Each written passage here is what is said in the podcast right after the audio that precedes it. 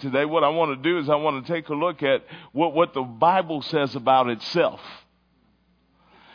What the Bible says about itself, and what, what I will call today God's multifaceted word. God's multifaceted word. And what we're going to do is we're going to be able to observe uh, uh, m- many of the things that the Bible says to describe itself.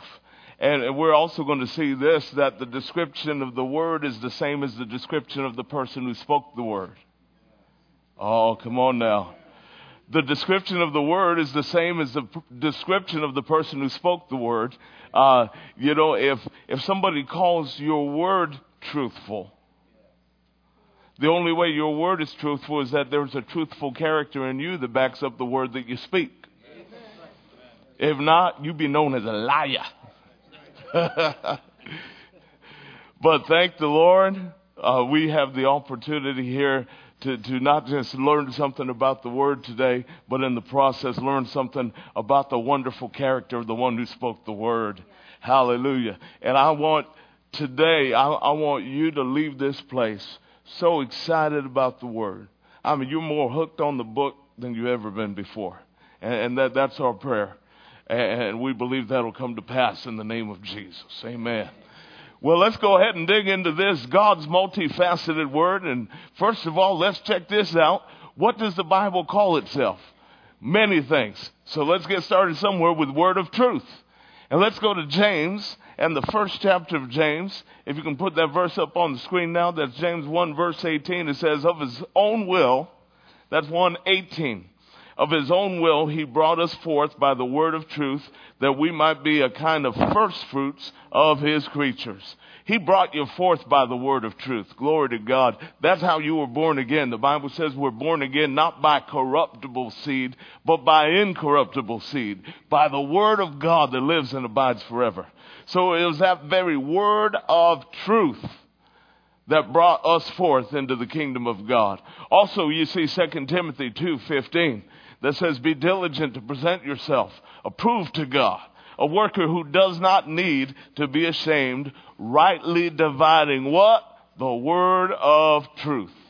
The word of truth. I'll tell you, he spoke truth, but it's more than just the fact that he spoke truth. It's also the fact that whatever he says is truth. Pastor John over the years has very brilliantly uh, described the difference between uh, uh, us just simply saying that God tells the truth and understanding what Jesus really meant when Jesus prayed to the Father in John 17 and said, Your word is truth. And the difference is this, is that if somebody tells the truth, that means that there's a standard called the truth, and you're measuring up what you say against that standard. With God, it's not that way. Whatever He said is truth, which means if God said today grass is orange, Take a look in your yard, you're going to see some orange. Come on now. Because God's word is truth. That means that there's not a separate standard that God is measuring up to where he's just telling the truth. No, whatever he says is the truth. If he says it, boom, there it is. Hallelujah. And, and, and, you know, it's interesting that verse we just read out of 2 Timothy 2.15 talks about rightly dividing the word of truth. Uh, you know, uh, if something can be rightly divided, of course it can be wrongly divided. But, but, but we, what we need to do is we need to handle the truth truthfully. You know, we we need to be truthful with ourselves about it. And then also we need to have wisdom when bringing it to somebody else. You, you need to be truthful with yourself. You, you can't, you, you can't try to go ahead and, uh, shall we say, cherry pick your favorite verses and leave out the ones that address the things that you need to deal with. Oh Lord, help. Oh Lord. No, no, you can't do that. You gotta say, I want it all. I need it all. I need the ones that make me say, yeah, praise the Lord, hallelujah. And I need the ones that make you say, oh my, oh my, I need to fix that. I need everything that the Lord says. How about you? And uh, you know, one of the most beautiful things about what we're going to see today in all these various aspects, aspects of how the Word describes itself, we're going to see this, that, that, that this is not just a description of a book, it's, it's the description of a person. Because this very word of truth, was spoken by truth himself because Jesus, how did he identify himself? In John chapter 14 verse 6, he said, I am the way, the truth, and the life, and no man comes to the Father except by me. Are you glad about it? God's word is a word of truth, and he's not a man that he should lie. He's not the son of man that he should repent. If he said it, shall he not do it? If he spoke it, shall he not make it good or bring it to pass? Amen. And so along that line, of course, as we see that it's a word of truth, we also see this, that the word of God is a word of promise. Woo! Hallelujah. Romans 9, verse 9. Check it out. It says, For this is the word of promise. At this time I will come and Sarah shall have a son. You see that term, word of promise. Later on in scripture, over in the book of Hebrews, it actually says this. It, it talks about the, the word of the oath. Imagine that God's making an oath, the word of the oath. Now, now, now, when God makes an oath, you, you know, someone say, well, I solemnly swear that I will do such a thing. And you, you've heard people say, I solemnly swear based on this or based on that that I will do such a thing. But when it comes to God, the scripture says this in Hebrews 6:13 that, that when he made a promise, because he could swear by no greater, he swore by himself. See, that, that there was no, no other point that God could go to. That, that, that I, I solemnly swear I will do this to you based on that. There was nothing higher that he could go to other than himself. So, so he made that promise based on himself. He used himself as collateral and he knew he had it too. Hallelujah. So we see this word of promise also called in scripture the word of the oath. We also see this wording in scripture that, that uh, talked about faithful words. We see Jesus in Revelation saying these words are true and faithful. We, we, see Paul in Titus 1 verse 9 talking about holding fast the faithful word as you've been taught. Someone say faithful word. Faithful word. Hallelujah. That, that has something to do with the character of the one who said it. The, the word is faithful because he's faithful. The, the, the promise is good. You can know that you can take the promise to the bank because the promise is good and he's got sufficient funds to cover the check. Come on now. Hallelujah. God said, my covenant I won't break, neither will I alter the thing that has gone forth out of my lips. I'm glad about that. You know, I can't help but think, uh, Sarah, uh, the, the, the, way uh, it, it, describes Sarah's experience, the, the, wife of Abraham, over in Hebrews chapter 11 and verse 11, it, it, it says that through faith, Sarah herself also received strength to conceive seed, even when she was past the age, and was delivered of a child. And how did it happen? Because she judged him faithful who had promised. So talk about the word of promise. You talk about the promise made, but the promise kept by the person, that being the Lord, who had the goods to back it up. He had the faithfulness to do it. He had the, the reliability to do it. He, he had, he had the sufficient funds in his account to make sure that the promise came to pass and not just the sufficient funds. He had not just the ability, but the willingness. You know, for years in church, people say, I know God is able. And I'm excited about that. But I'm more excited about the fact that God is willing and able. Because if he was able, but he wasn't willing, he'd have a whole lot in his account that he could use if he wanted to, but he just chose not to. But I'm glad to tell you today, not just that God is able, but that God is willing and that He has lavished upon us every good thing that we need for life and godliness. Can I hear an amen? amen? Praise the Lord. So we see this word of truth and this word of promise. Let's take this a little further. How about the word of reconciliation? Second Corinthians 5. Let's take a look there. Second Corinthians 5. It says, Now all things are of God now, what, what things? Well, the verse before just said, if anyone is in Christ, he's a new creature. Old things are passed away and all things have become new. So it's talking about all these things that are now become new. that you are now in Christ. Then the next verse says that all these new things are of God, who has reconciled us to himself through Jesus Christ and has given us the ministry of reconciliation. That is that God was in Christ reconciling the world to himself, not imputing their trespasses to them, and has committed to us what? The word of reconciliation. My, my, my. So, so think about this, that you could not carry out the ministry of reconciliation, because that, that other verse said God has given us the ministry of reconciliation. But you could not carry out the ministry of reconciliation without having the word of reconciliation. But isn't it wonderful that that's part of God's character that when God gives you a job to do, He gives you the equipment to do the job. Hallelujah. But, but, but what's this aspect of reconciliation? What's this about anyhow?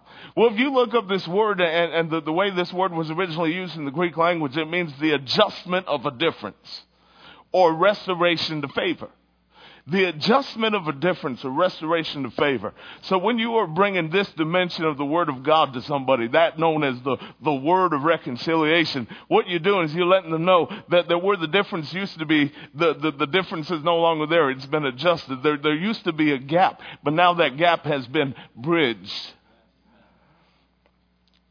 Hallelujah.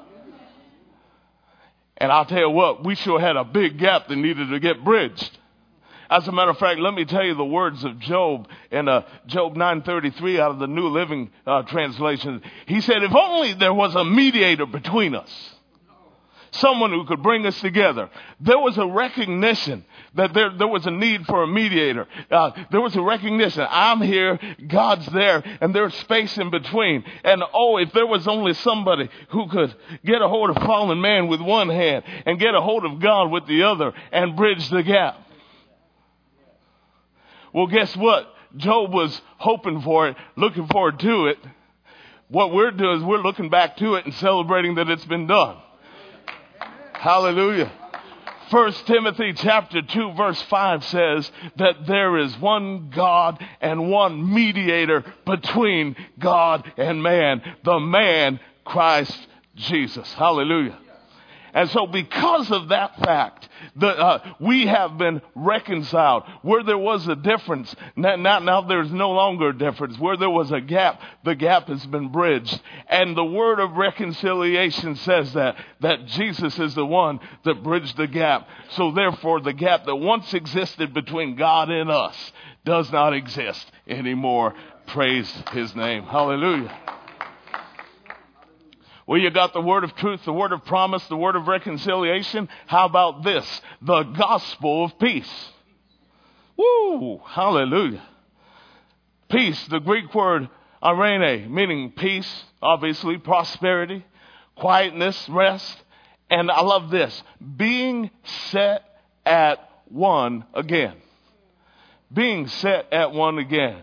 The gospel of peace is the message to you that that, and you see the connection between this and reconciliation. The gospel of peace, what's it say? It says that where there was a gap, there's no longer a gap because once was, what was once two is now set at one again. Hallelujah.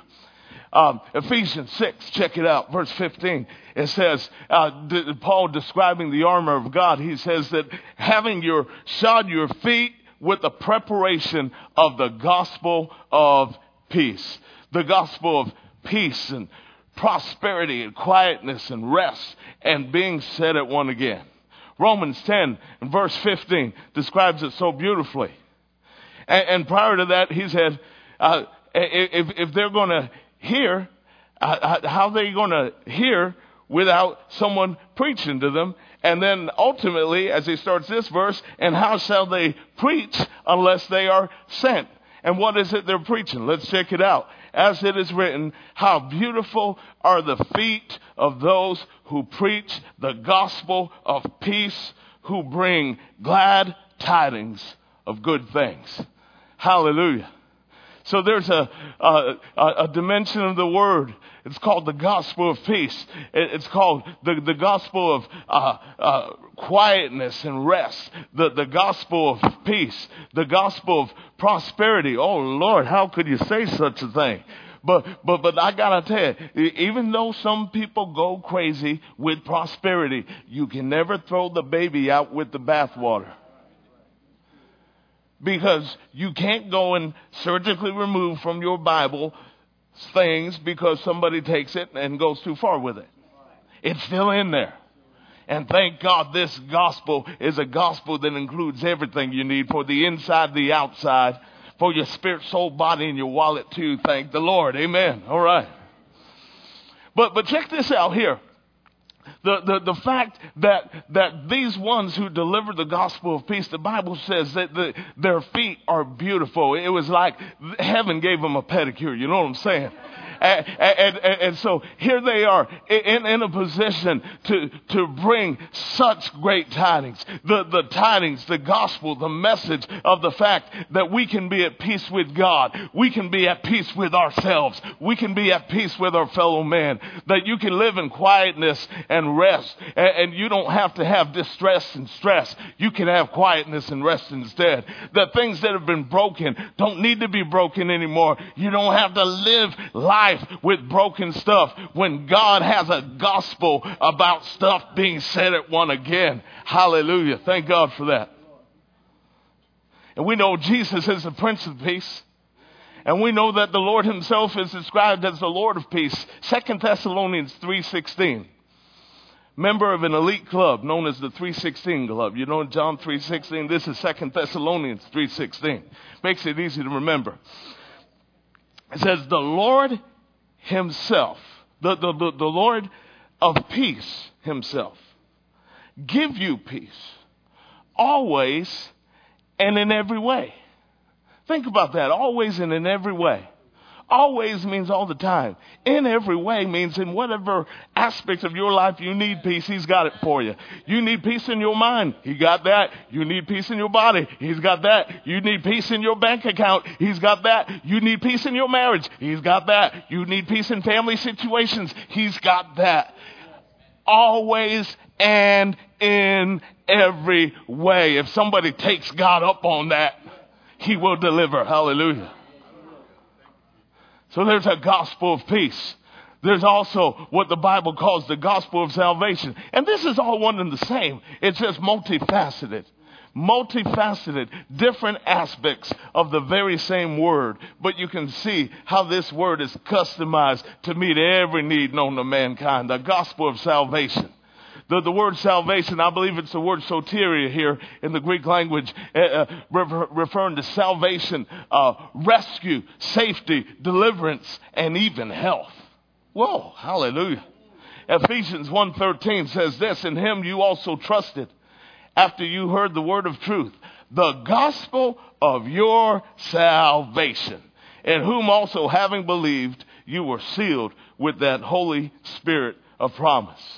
So the gospel of your salvation, that's a gospel that, that, that, that preaches the good news of the fact that salvation, rescue, safety, deliverance, and health has been provided for you. Hallelujah. And, and, and, the way God does things is amazing because you see that he, He's got the goods for the inside and the outside.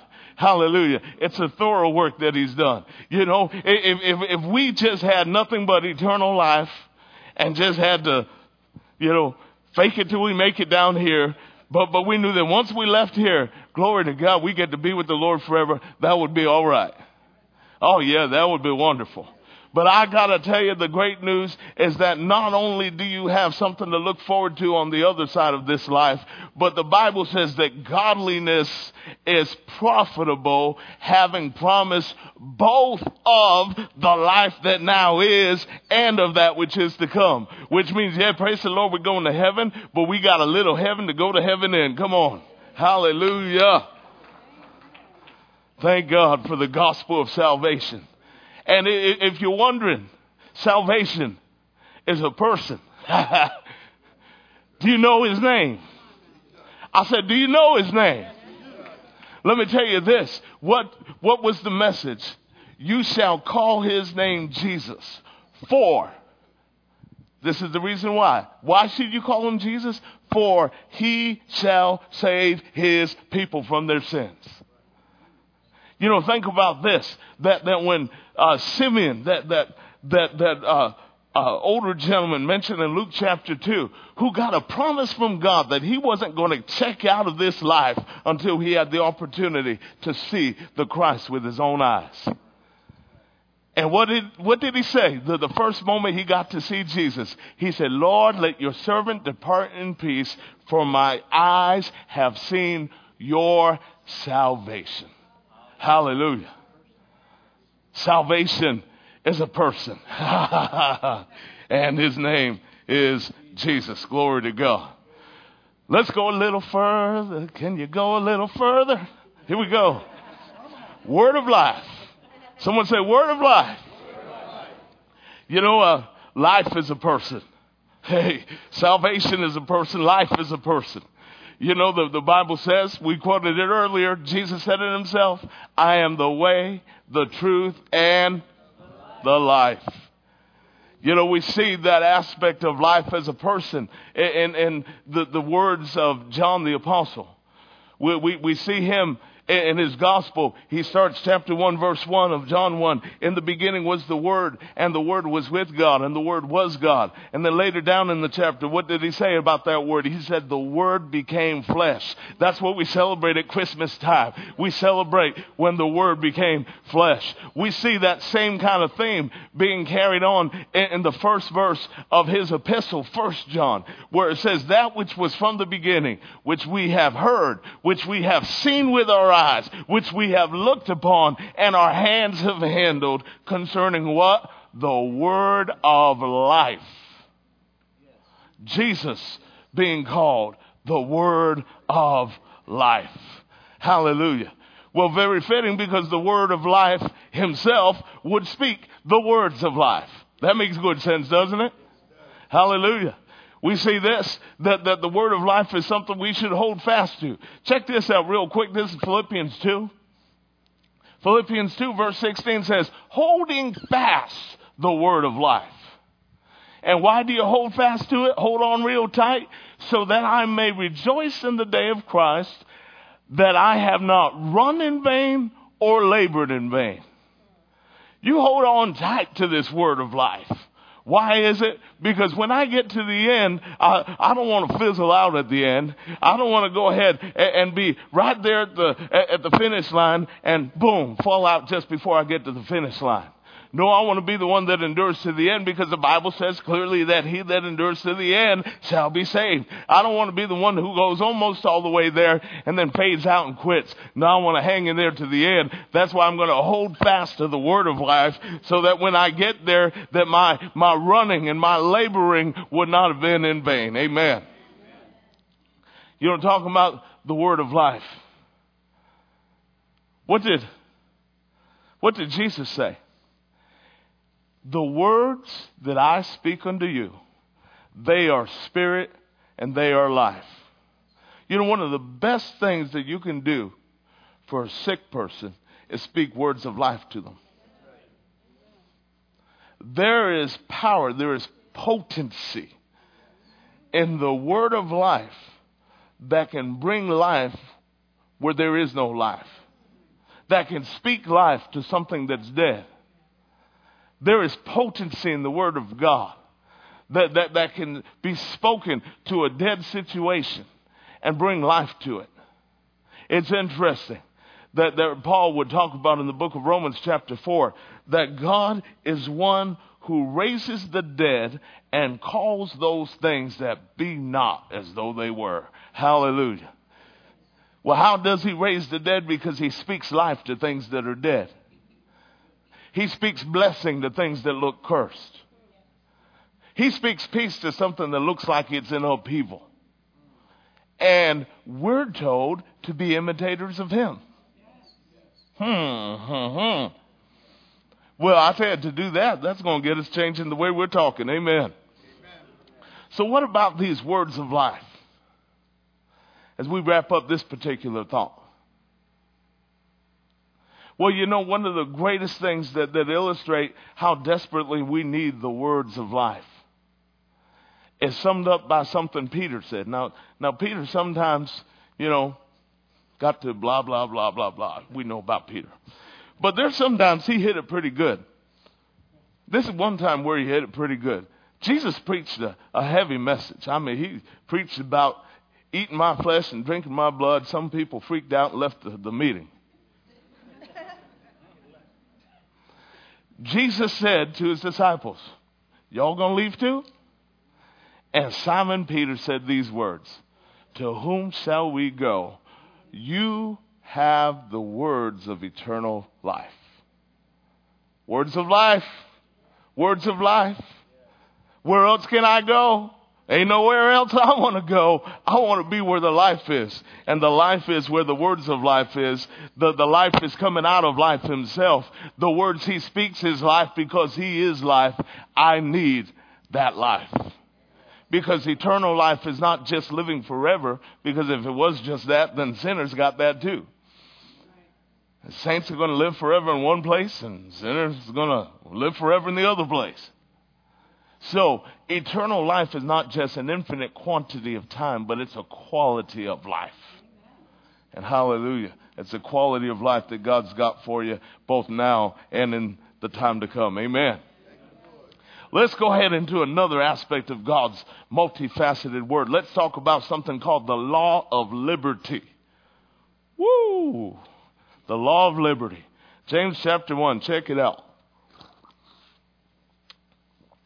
James 1:25 says, "But he who looks into the perfect law of liberty and continues in it, and is not a forgetful hearer but a doer of the work, this one will be blessed in what he does." Look into the perfect law of liberty and continue in it. Look into the perfect law of liberty and continue in it. James 2 verse 12, one chapter over from there. He says, so speak and so do as those who will be judged by what? The law of liberty. Now, the law of liberty is another facet of God's Word. It, it, it's a, a, another dimension of what we see and what the, what the Bible says about itself, how it describes itself.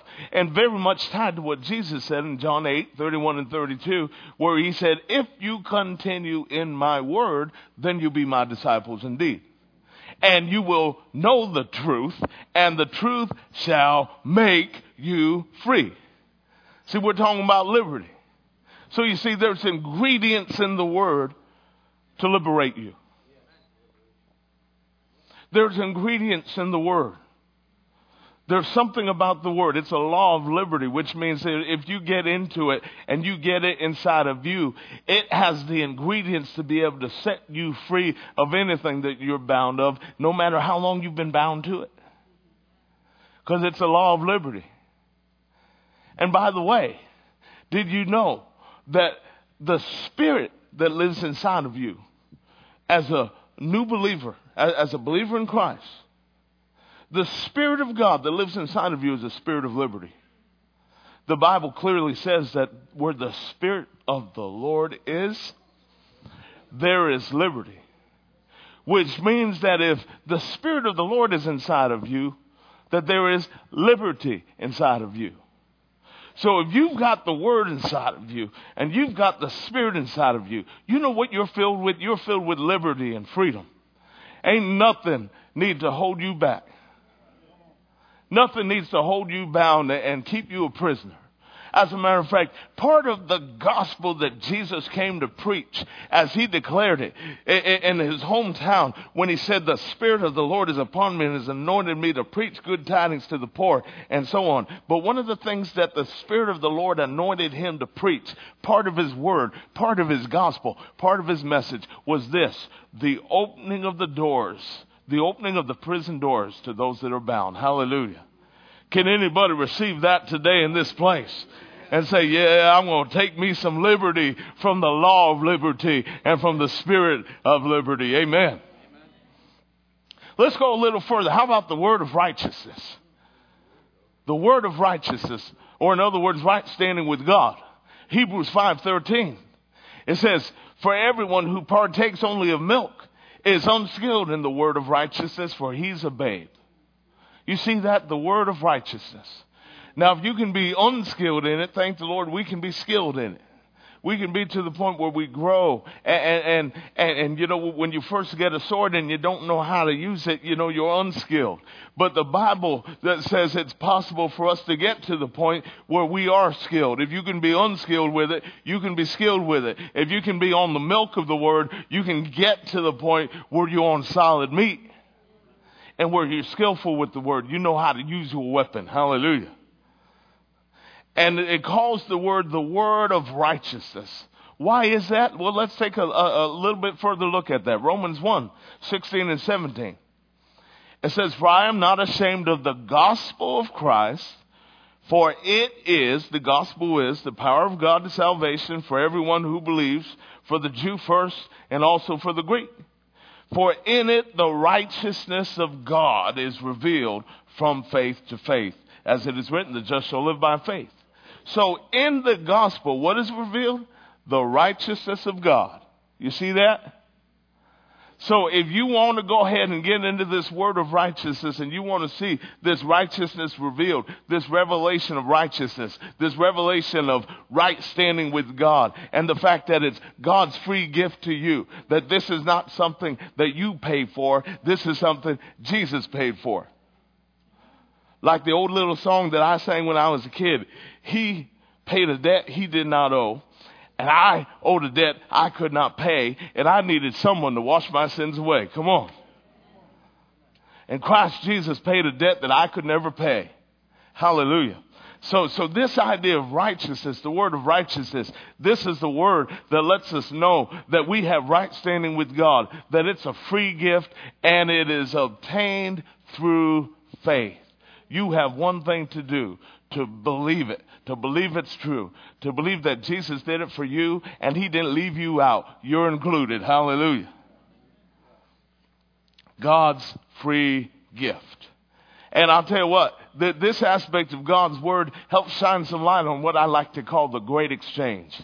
The great exchange being so beautifully wrapped up in the words of Paul out of 2 Corinthians 5, where he says that he who knew no sin was made to be sin for us, that we might be made the righteousness of God in him. Is there somebody glad about it today? There's a word of righteousness. And if you, if, if you're not sure if you can call yourself righteous, then you need to spend some time in the word of righteousness. You need to find out, no, this is not something I'm working for, trying to get. There's, n- there's nothing I can do to get this there's no way I could ever get myself to the level where I could have this standing. As a matter of fact, God imputes righteousness to you, which means that, that, that it's an accounting term. God, God, God puts righteousness in your column. You know what I'm saying? I mean, it, it's kind of like this. You came to God with nothing but liabilities.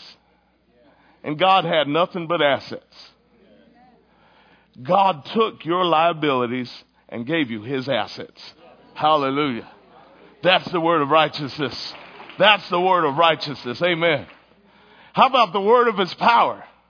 The Bible says in Hebrews 1 3 that he's upholding all things by the word of his power. See that right in the middle of that verse? Upholding all things by the word of his power.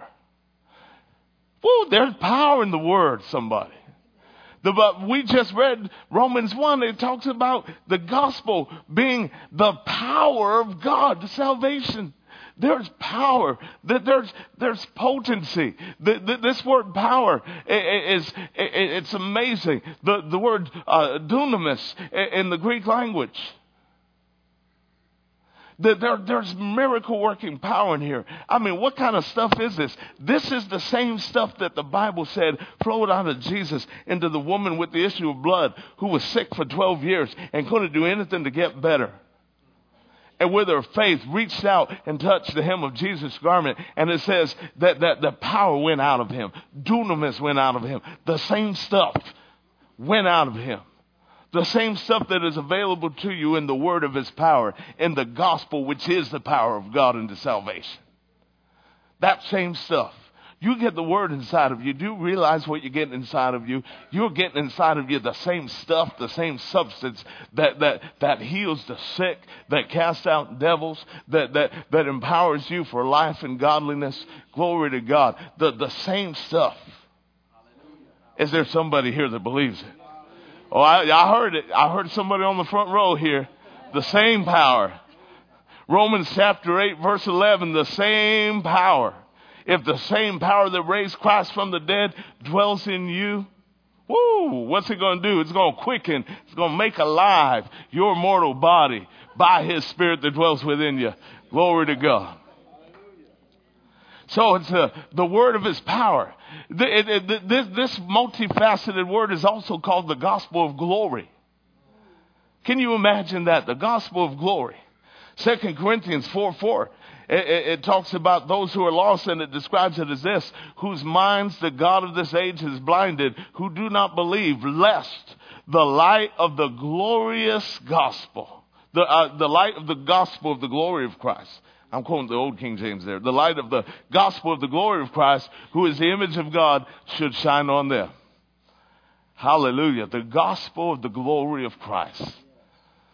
This is a glorious gospel. 1 Timothy 1.11, uh, Paul makes reference to the glorious gospel of the blessed God which was committed to his trust. Amazing.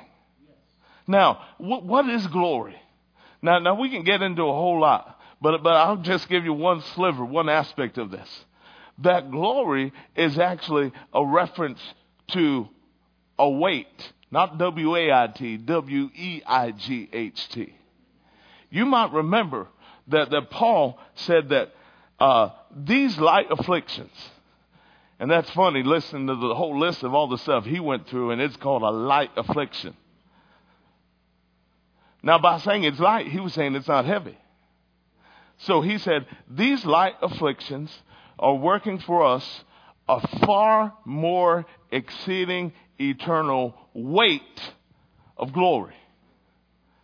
See that? A weight of glory.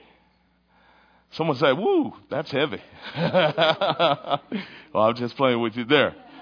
But, but, but you see, when, when you've got the, the, the weight uh, of, of the glory of God in your life, that, that, that, that means that, that, that things that, that you say and, and do inspired by Him and inspired by this glorious gospel can carry weight that the same weight that is on His word, when you speak His word, it carries the same weight. You can go ahead and speak His word and say, blah, blah, blah, blah, blah, blah. Yeah, yeah, yeah, I already know that. But when you speak it with faith, when you speak it with conviction, when, when, you, when you plug your faith into it and utter those words, it don't just come out and go, woo. No, it comes out with power. It comes out with weight because the same weight that is on him got on the words that he spoke. And as you speak those words, it's coming out in your words too. Hallelujah. And we understand this. That, that, that when you talk about the gospel of glory, the, the Bible itself is the story of glory. Did you know that? I'm going to put it to you like this. Well, you see, man was created and crowned with glory and honor. But then he sinned and fell short of the glory. Jesus came to bring many sons again to glory.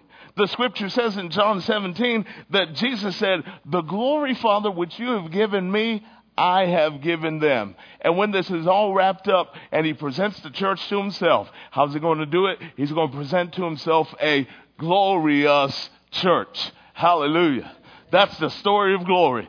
The, the, the, the, way it got started, glory was lost because of sin, but because of the redemption of Jesus, glory was restored. Hallelujah. Can you say, Thank God for the Lord of glory? Now, for those in the sound booth, I'm going to skip over Matthew 4 because we're running out of time, and we're going to go to Acts 20 32. Can we take a minute to talk about the word of His grace? The word of his grace. And two references to, to the grace of God here in, in Acts 20. Verse 32 is the first one I want to look at. It says, So now, brethren, I commend you to God and to the word of his grace, which is able, what can it do? To build you up and give you an inheritance among those who are sanctified. Hallelujah. Build you up and give you an inheritance among those who are sanctified. What does that? The word of his grace. Now, verse 24 of the same chapter. Check it out. Paul said this, but none of these things move me. Ah, I love it. Okay, can somebody just get feisty with the devil and right in the face of things that are going bad and don't look like they're going right, don't look like they're ever going to go right. But, but you see, see that, that little rebellious streak in you is not meant to be used against God and not intended to be used against, uh, uh, your, your authorities. You can use that against Him when he tells you, well, this is just the way it's going to be, that something can rise up in you and you can redirect it towards him and say, oh, no, it's not. Oh no. He said, well, this is just kind of how it is that you're a lot in life and you're going to have to deal with it. And that something rise up and you say, oh no, the devil's a lie. I don't think so. As a matter of fact, I know it's not going to be that way because I refuse for it to be that way. I mean, if you're going to be disobedient, you might as well disobey the devil. When he says, when he says one thing, you say the other, you might as well because he's a liar. How do you know when he's lying? Because he's opening his mouth. Anything he says is a lie. Even when he's quoting scripture, he's putting a twist on it to try to twist and mess it up anyway. You see that the temptation of Jesus. There's just nothing he can say that is truthful. So you might as well just go and say, if you say it's one way, I'm going to say it's the other way. Glory to God. So that, that's my little camp out there on none of these things move me. Sometimes you just got to say, I ain't being moved by anything. And I, I just don't care what's coming to move me. I will not be moved. Hallelujah. Have yourself a little attitude. Move your neck just right when you say it. Come on. But none of these things move me. Nor do I count my life dear to myself, so that I may finish my race with joy and the ministry which I received from the Lord Jesus to testify to the gospel of the grace of God. So part of this multifaceted word is the word of His grace, the, the gospel of the grace of God. And it's interesting. Uh, you can talk forever on grace, but but one one thing that the Scripture reveals to us is that God's grace it uses the word manifold in, in one verse of Scripture. It, it's multifaceted. God's grace is not just the the, the, the classic definition of unmerited favor. It is that, but it's not only that. See, they're, they're saving grace, but they're serving grace. There, there, there's the grace that comes upon you to be able to serve in the way God's called you to serve. There's giving grace. When, when, when Paul was talking to the people in, in, in, the city of Corinth in Second Corinthians about their giving, he said, well, j- just like you've done well in other areas, you should abound in this grace also. So, uh, and, and, there's keeping grace, the, the fact that the grace of God can keep you, hallelujah, that, that the grace of God can keep you on the straight and narrow. That, that, that rather than grace being your excuse to sin or your quote unquote license to sin, grace is not that. Grace is the empowerment of God inside of you to keep you walking in the right way and to keep you from falling into sin. Hallelujah. And it's described as the manifold grace of God. That means that there's many sides to it. It's multifaceted, just like His Word is. As a matter of fact, think about this, that 1 Peter 5.10, God is called the God of all grace. Well, once again, the Lord of peace will give you peace always and in every way. Well, here He's called the God of all grace. What kind of grace do you need? Do you need grace to, to be saved? He's got that. Do you need grace in your serving? Yeah, he's got that. Do you need grace in your giving? He's got that. Do, do you need do you need grace re- regarding uh, any aspect of your calling in your Christian life? Whatever aspect of grace you need out of the manifold, multifaceted grace of God, He's the God of all grace. He's got it. You hook up with the God of all grace and with the word of His grace, the gospel of the grace of God. You can have grace for whatever you need in life to do whatever you got to do. The empowerment of God is available for you. Woo! Can you handle one more?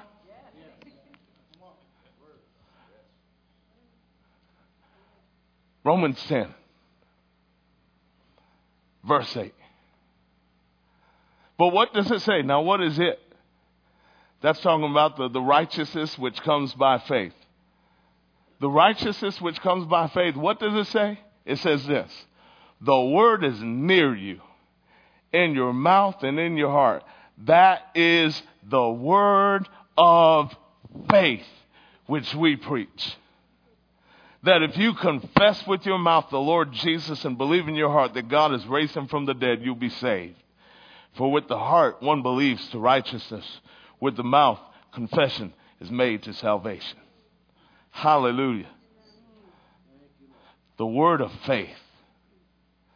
The word of faith. 1 Timothy 4 6. Check this out. 1 Timothy 4 6. If you instruct the brethren in these things, you be a good minister of Jesus Christ, nourished in the words of faith and of good doctrine which you've carefully followed. Can you see that? Nourished in what? The words of faith. Paul said, we preach the word of faith. What is the word of faith which we preach? It had to do with this. It had to do with something going on in your heart and something going on in your mouth. It talked about the word being planted in the heart and you believe it. And then what you do is you follow up what you believe with speaking it. So you got believing in the heart, speaking with the mouth. That's how you got saved. You believed in your heart in the Lord Jesus. You, you declared with your mouth. You said something. You spoke something. You confessed something. That you believe that Jesus died for you and that he was raised from the dead. Well, that word of faith, that process of believing in the heart and speaking in your mouth has to do not just with your initial act of coming into the kingdom of God, but with every other act in the kingdom. Because how do just people live? The just shall live by faith. And so thank God for the word of faith. Thank God for the ability that we have to have the word planted in our hearts. And then as a result of it being planted. See, what, what, why is that important? Because Jesus said that out of the abundance of the heart, the mouth speaks. So if we can get the right thing in your heart, then the right thing comes out of your mouth. And when you end up having what you say, you have some good stuff instead of some bad stuff. Glory to God. Can you see it? So in your heart, the word is planted. Out of your mouth, the word is spoken. Think about this. Paul quoted it there in Romans 10, but this goes back to even the Old Testament where you see this term. We believed and therefore we speak. We believe and therefore we speak. Can you say that with me? I believe and therefore I speak. I believe and therefore I speak. I believe that everything that God says in His Word is true, and therefore I speak it. Everything He said about me is true, and therefore I speak it. That is the word of faith. Hallelujah.